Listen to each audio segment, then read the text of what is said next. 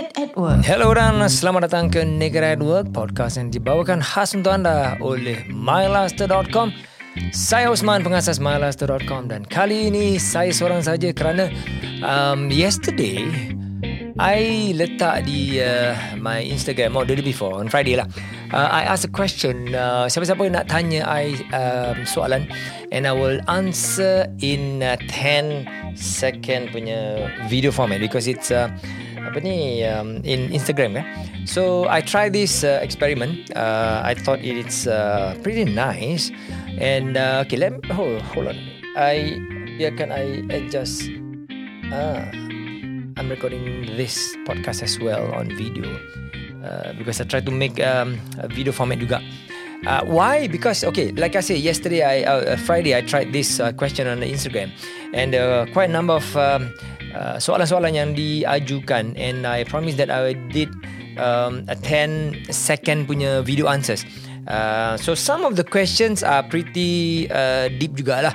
Um, some funny question and some motivational questions. Some questions want to find out how and why I started the business, so on and so forth. So I thought 10 second is not enough to um, really, really um, apa orang kata tu explain ataupun give a proper answer. So I thought uh, I want to give this uh, a longer answer, longer format answer in this podcast. So I hope everyone that listens uh, dapat value juga lah. Okay. Uh, it's not really for entertainment. It's untuk kita belajar kongsi sedikit sebanyak. And I hope um, um, dapatlah uh, you'll um, some value about uh, the answers that I'm going to give. Uh, so okay, let's dig, uh, dive straight into it. Um, of course, I'm not going to read all the questions um, because I don't think uh, ada masa juga nak nak explain kan. But I'll just go on the uh, some of the questions yang I think maybe um, I'll need some more time to um, a longer time lah eh, to explain. Uh, jadi clearer. Okay, first kali uh, um, there is a question asking uh, Bos rindu KL tak? Okay, this is a short question. Of course, I rindu KL. Um, dah setahun setengah ni kan tak pergi. Almost setahun setengah. Um, because I have fond memories there. Um, why? You know in KL punya office kan, uh, I set up um, literally alone eh. Um, in 2014 bulan uh, let's see, um, September I started to go up there and uh, look for a place and all that. Once we got a uh, an office tepat um, the Strand, Kota Damansara. That was our first, uh, our first office, tingkat empat. Um, and then I seorang-seorang pergi sana um, beli cat, bersihkan tempat tu semua, you know. Uh, we did not do any um, renovation. I I uh, rented or take over from uh, the previous punya um, apa ni um, tenant and um, dia dah buat dia uh, two rooms. So I thought okay that was uh, a good enough place or space to start our operations in KL so I turunlah sana seorang-seorang um, duduk tempat the, apa ni um, budget hotel just beside sebelah je uh, tempat situ banyak budget hotel. Um, and then I beli lah cat lah I plan out what colour and then I start to uh, cari uh, furniture second hand furniture mainly um, online Google and then contact them uh, set up a bank account. So I did all my own. It was really um, exciting uh, and both uh, very challenging exciting uh, never boring definitely never boring right? Uh, yeah, so itulah uh, yang buat I really miss KL because I think KL gives me a lot of vibes, um, mixed vibes, macam-macam lah, um, interesting ones. um, sometimes quite scary. Um, sometimes um, it just gives me a or, or, or, or showed me there is potential. There's, there's a vast potential that I can do. Um, so many things in, in, in Malaysia. So yeah, so KL will always be um, exciting to us. Uh, there's always a special place in my heart uh, for KL. And then um, we built our team from scratch down there. ulang um, seminggu sana seminggu sini uh, with our manager uh, Roslinda um, take turns you know Uh, one week I'll be here, and then she'll be there, and then I'll be there, and then she'll be here, and then we. Uh, I personally train the the apa ni pioneer staff down there on the products and so on, uh, and also about the call center, uh, managing the call center. Uh, it was good experience. So yeah, I miss KL. Uh, okay, let's go on to the next uh, question. Okay, this question is um, um, I need to explain uh, a bit in detail because why the question asks, what inspired you to open up MyLaster? Okay, the history about MyLaster is like this. Uh, or, or basically the history about me, uh, my business journey lah. Eh. Um, I was uh, in after graduation in 94, 1994. I joined the pharmaceutical industry um, for about six years or so, and then I decided to um, open up uh, the first business with two uh, ex colleague, okay, from the pharma. Simply because I had uh, bosan. Uh, I knew very early that uh, I cannot work for people. Um, I just have this tremendous amount of um, self belief and confidence. And I always look at um, my the management as being slow and then uh, macam why they cannot do this, why they cannot do that. You know, just have so many ideas. Uh, I'm not sure whether I was being too cocky. But I'm very sure that I had the confidence to just see things through. Um, I'm very sure at that time some management don't like to work with me. I can be a pain in there. um, but it's just that. Um, it's just me. So I know myself. And then uh, I realized very young that, okay, I cannot work for people. I can work with people. And uh, it's time for me to go on my own. But then that time I do not have any um, experience sangat um, uh, to do a business. I was a, a partner in a, a scuba diving business before that but I didn't do anything much. You know, just putting some money, small amount of money, and then let uh, my partner run it mainly. You know, last time I was a scuba diving instructor, so that, for a short period of time. Uh, but then uh, when I got married, then you know, family is always number one. So I cannot really commit hundred percent to the diving business. So then I started this. Um, pharmaceutical distribution because I was from the pharma company and then two other colleagues, uh, ex-colleagues uh, wanted to do the same. So we tried, and then for three years, uh, we set up that, and then I was uh, in charge of the sales. And it was really, really a very tough start, a very tough business. Um, my late father was like a bit disappointed sikit lah, you know. Kerja dah bagus-bagus and then you just quit your job and then you do this. You don't have to quit your job. You just continue working as usual. And then at the sides, you just run this business. But here I am. The gills macam yeah, when I'm really convinced myself that I can do it, I just jump. That was literally jump through Jun Botul. Okay, it was a good experience, pretty scary, but then I didn't really like um, think so much about the punya risk sangat lah. You know, it's just like, ah, let's do it, let's jump. And by the way, that time I got married and then I just got my daughter. So that was in um, uh, year 2000, if I'm not mistaken. So I got my first daughter already. Wow. but it was a good experience. But after the three years, and then uh, things didn't work out well. So I got a part ways from the um, uh, ex partner. By the way, the the, the pharma company, uh, the name it is still functioning right now. It is still the business is still on. Uh, the business name is uh, Pharmazen Medicals Private Limited. Yeah. So I was one of the partners that started that company. Yeah. So for the record, yeah, that's history. and then after that, uh, I set up Organic Health Private Limited, which is the precursor of MyLaster Private Limited. And then the business journey continued lah. So that's where uh, I got Sujimi to become a partner, and then he was in charge of the uh, media, and then uh, I was involved of the, um, the product development operations, and then uh, until now. So and uh, in 2011, MyLaster started because there was a change in the business uh, name um, the business is the same, just carry forward je.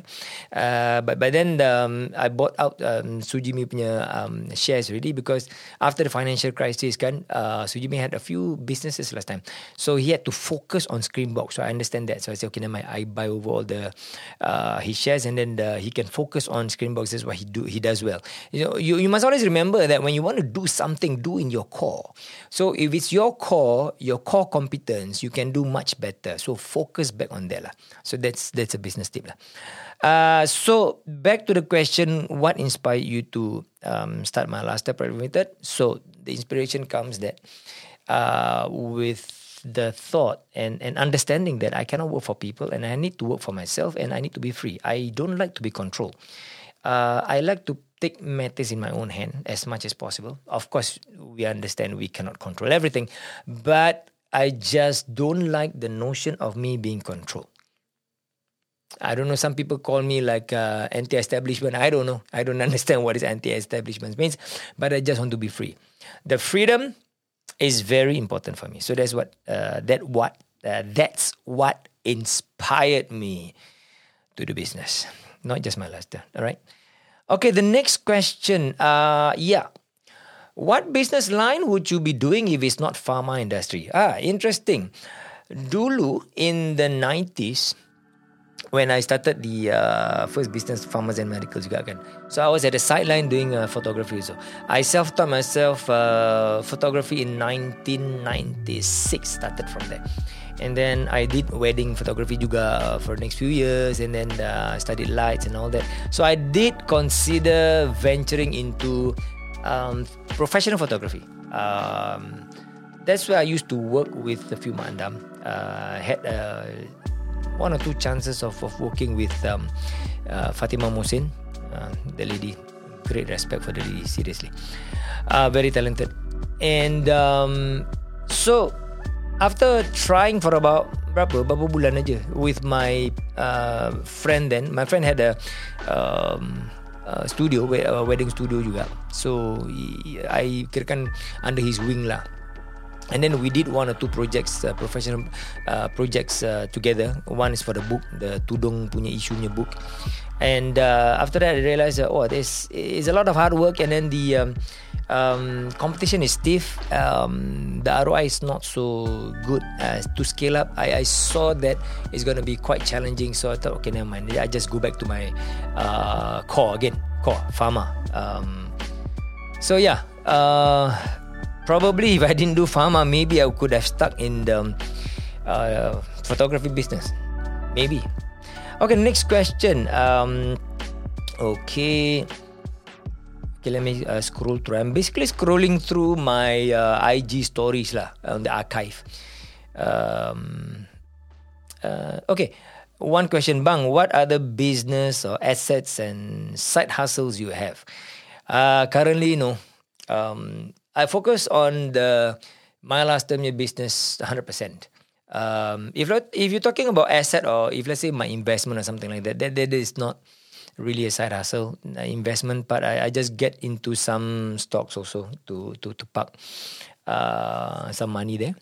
Uh, other than that, it's 100% my last term because uh, I believe uh, and I've seen uh, and have experienced also focus is key once we lose our focus kan everything can go down south very fast. Remember i said just now the core competence kan? Kita punya core competence walaupun kita dah tahu a lot about that certain things kita pun mesti improve ourselves uh, further about that industry about that skill. Uh, if not a lot of people will catch up a lot of uh, competitors will catch up uh, will catch up hmm tersasul-sasul And then the, kalau kita duduk begitu saja um, peluk tubuh, kita tak ada improvement, we don't really improve ourselves. Um, we are going to lose the game, you know. It, it, it is a it is like a game. Uh, there's competition. Uh, there's a lot of things. Uh, one of the biggest competitor is you yourself. You know, kita tend to procrastinate. Kita rasa malas. Kita rasa macam uh, we tend to rest on our laurels quite easily. We human being kan. You reach maybe a certain level of success. You know, you think there is oh I succeed already. Then you complacent.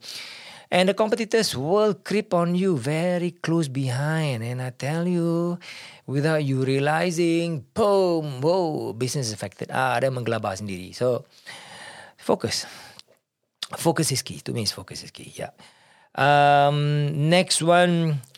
Okay, there's one uh, Uji eh, kau tanya ceritakan your one memorable, memorable moments in life. Okay, I think now we have a bit of time to talk about more me- uh, memorable moments in life lah.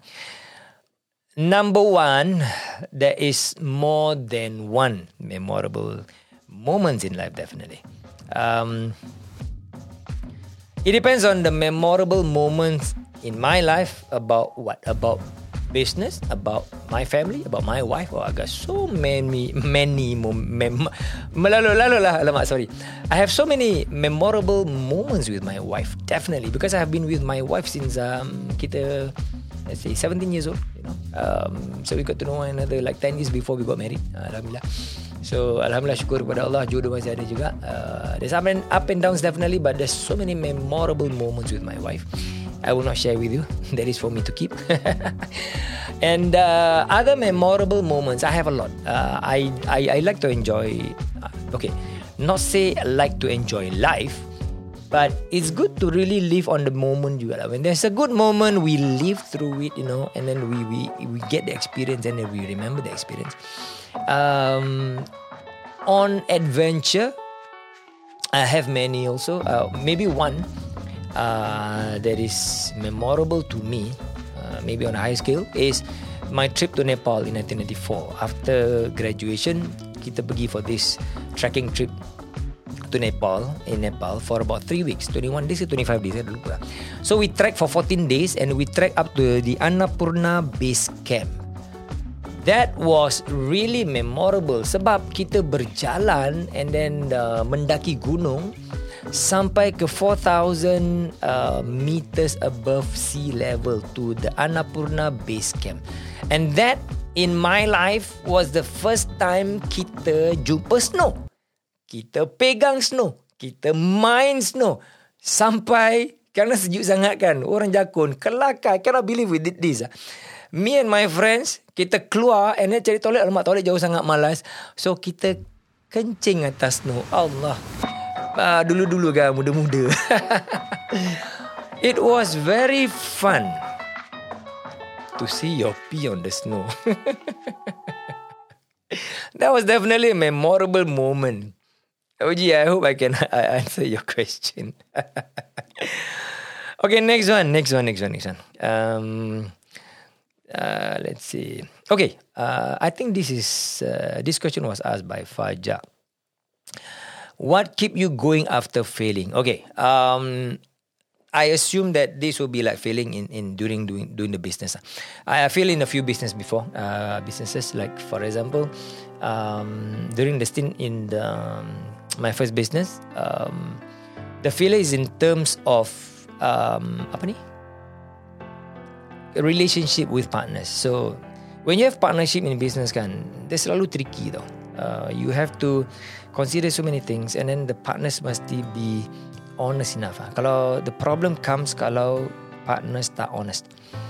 And then self punya indulgence lebih and juga macam rasa um, tamak lah.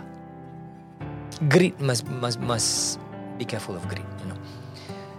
So that's one failure I had, a very big failure, and that affects uh, my life a lot actually. Um, it's like uh, I was new to business, and then um, I wouldn't say the word, but it just didn't work out. And um, what's next? What am I gonna do next? You know. So, although I feel then, I never thought about going to the workforce or trying to work for people again because I know that I cannot go back to working for people. Right. So what kept me grow uh, going was that I know the purpose. I know myself. Like I know very clearly that I cannot work for people, and I know the purpose that I have to be free. My purpose is I have to be free, you know. And I like to help people also. That's another purpose of in, in my life I feel. And uh, those who knows me and knows me well, kawan rapat yang yang dah lama you know uh, bekerja sama you know that knows me that I like to help people in in a certain way in in my own way you know whatever things that are boleh bantu bantulah. So the purpose is there. Kalau kita tak ada purpose in whatever we do I don't think that kita boleh follow through very easily. Uh, you will be dragging your feet on a daily basis which is going to be very sad if, if let's say you lead your life dragging your feet that is sad. If let's say you work and you are holding a job Walaupun nak gaji dia tinggi lah Then you stick to the job because of the high pay But on a daily basis You bangun alamak Melirik. Lepas tu you jalan You're dragging your feet to work. That is sad. Really sad. You must have a purpose in what you do Kerja dengan orang Mesti ada purpose the job that you're doing must have a strong purpose in your life. You marry someone, with that someone, there must be a purpose in your marriage, in your family. There's only you will know. Because if let's say you don't understand that purpose deep inside, it's very difficult for it to last long. That's what I feel. Okay, Fajar, I hope I answered your question on the purpose.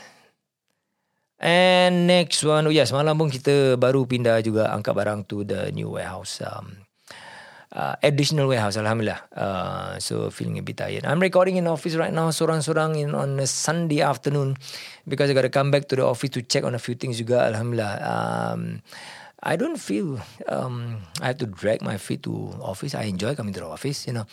Uh, doing this podcast. Mula-mula cringe lah. But then I kind of enjoy doing this podcast. Juga berbual-bual sendiri. But I tell you mula-mula memang cringe. Um, yeah, so yesterday we had the uh, pindah randa sedikit and uh, tired and then staff pun tired juga. Hope they get uh, rested well today. And um, we are going to do some new projects in the future, inshallah, because we have a, a new space right now.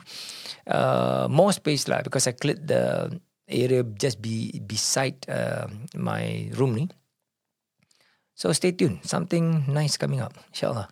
Okay, next question. Uh, uh, Asri, eh, you ask this. Uh, any R&D for kids, toddler? Ah, yes. Kita baru keluarkan kita punya pre-bio shots.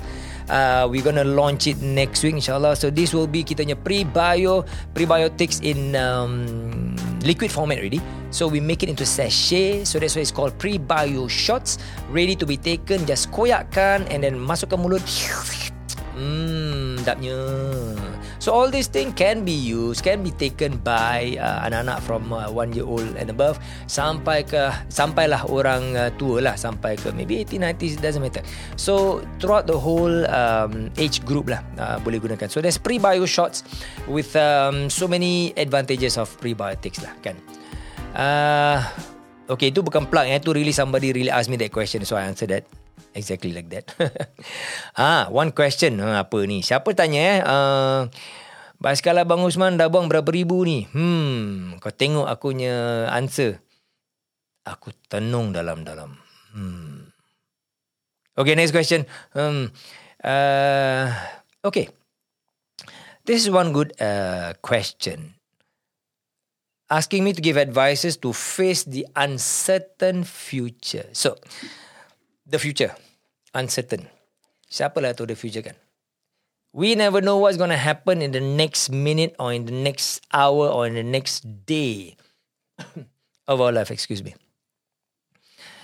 So it's very uncertain. Uh, my advice is that jangan takut. Do not anticipate what's going to happen because it's going to tire you down lah, you know. Kau nak anticipate Alamak aku begini lah. And then uh, besok apa jadi eh? You worry about tomorrow. Yeah, You don't know what's to happen tomorrow. So why worry our mind um, When we can just live the moment You know, you know, Live Be present at the moment Live at that moment That one second That one minute That one hour. Live it. Live life. Don't forget to live life. If let's say the future comes in whatever format or whatever form. Embrace it. Embrace the change. It can be a good thing that will happen. It can be a neutral thing. It can be a boring thing. It can be a very challenging thing. Or in the next one hour, you may get a bad news. That's just life. So life is really how we make of it, how we react to the things in our life. Even if let's say we have a bad news coming, if if we were to make ourselves get affected so bad, I think we ourselves spoil our day. I'm not saying that we don't just couldn't care less about bad news. Nobody likes bad news. But whenever we get bad news, I think we have to really stop, think, breathe, and put things in perspective. Why the bad news?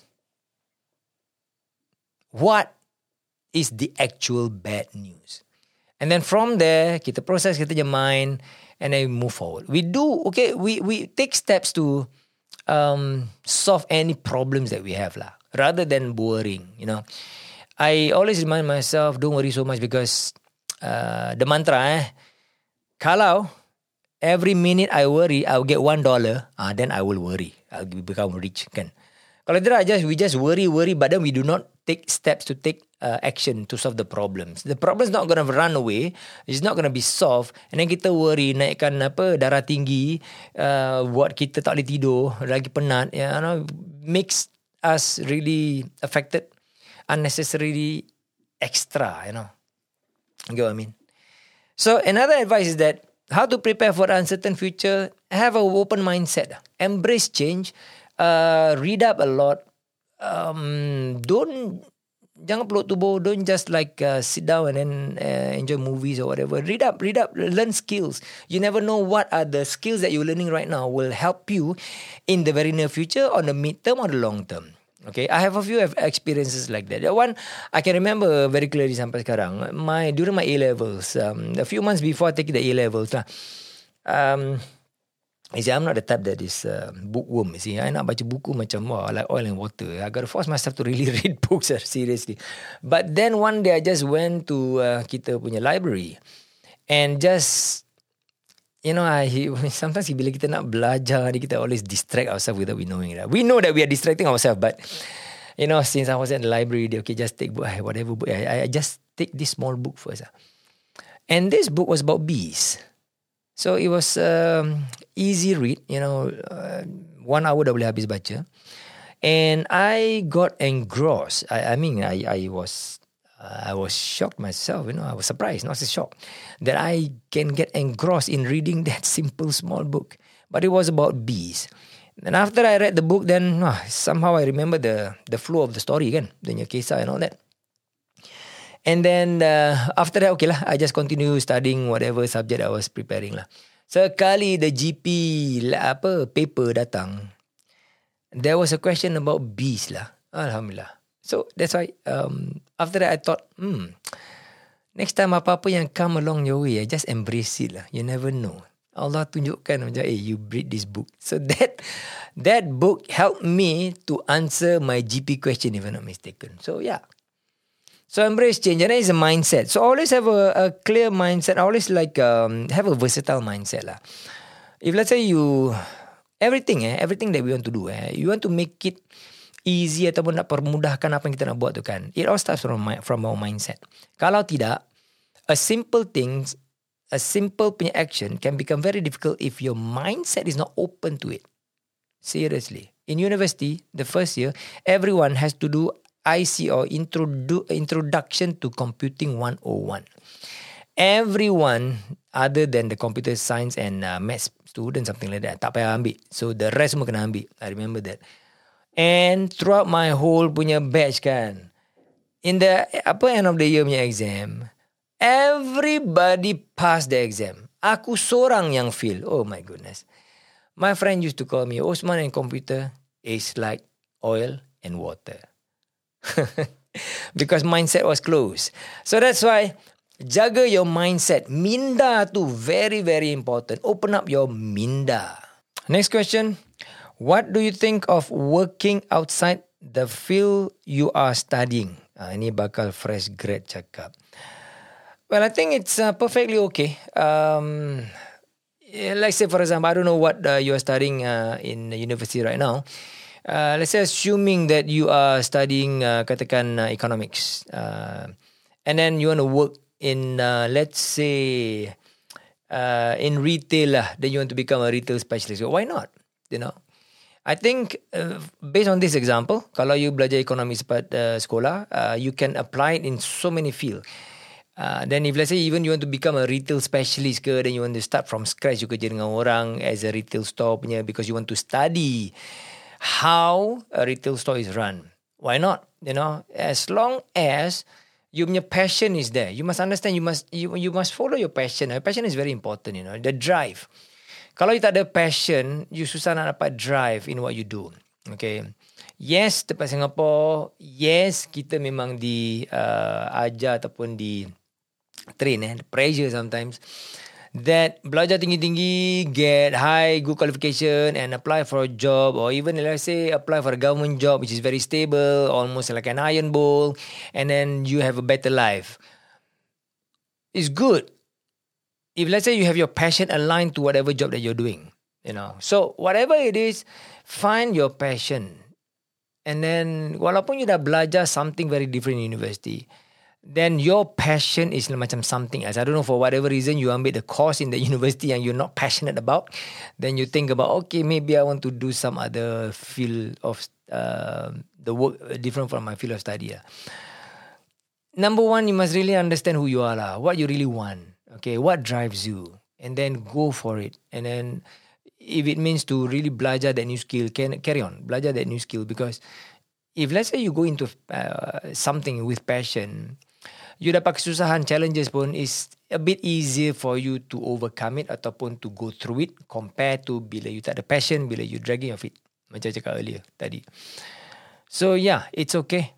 You can do something else that is uh, not in your field of study passion and drive that's that's the two things I, w- I would really really think about yeah Okay, that's the time that we have for this episode.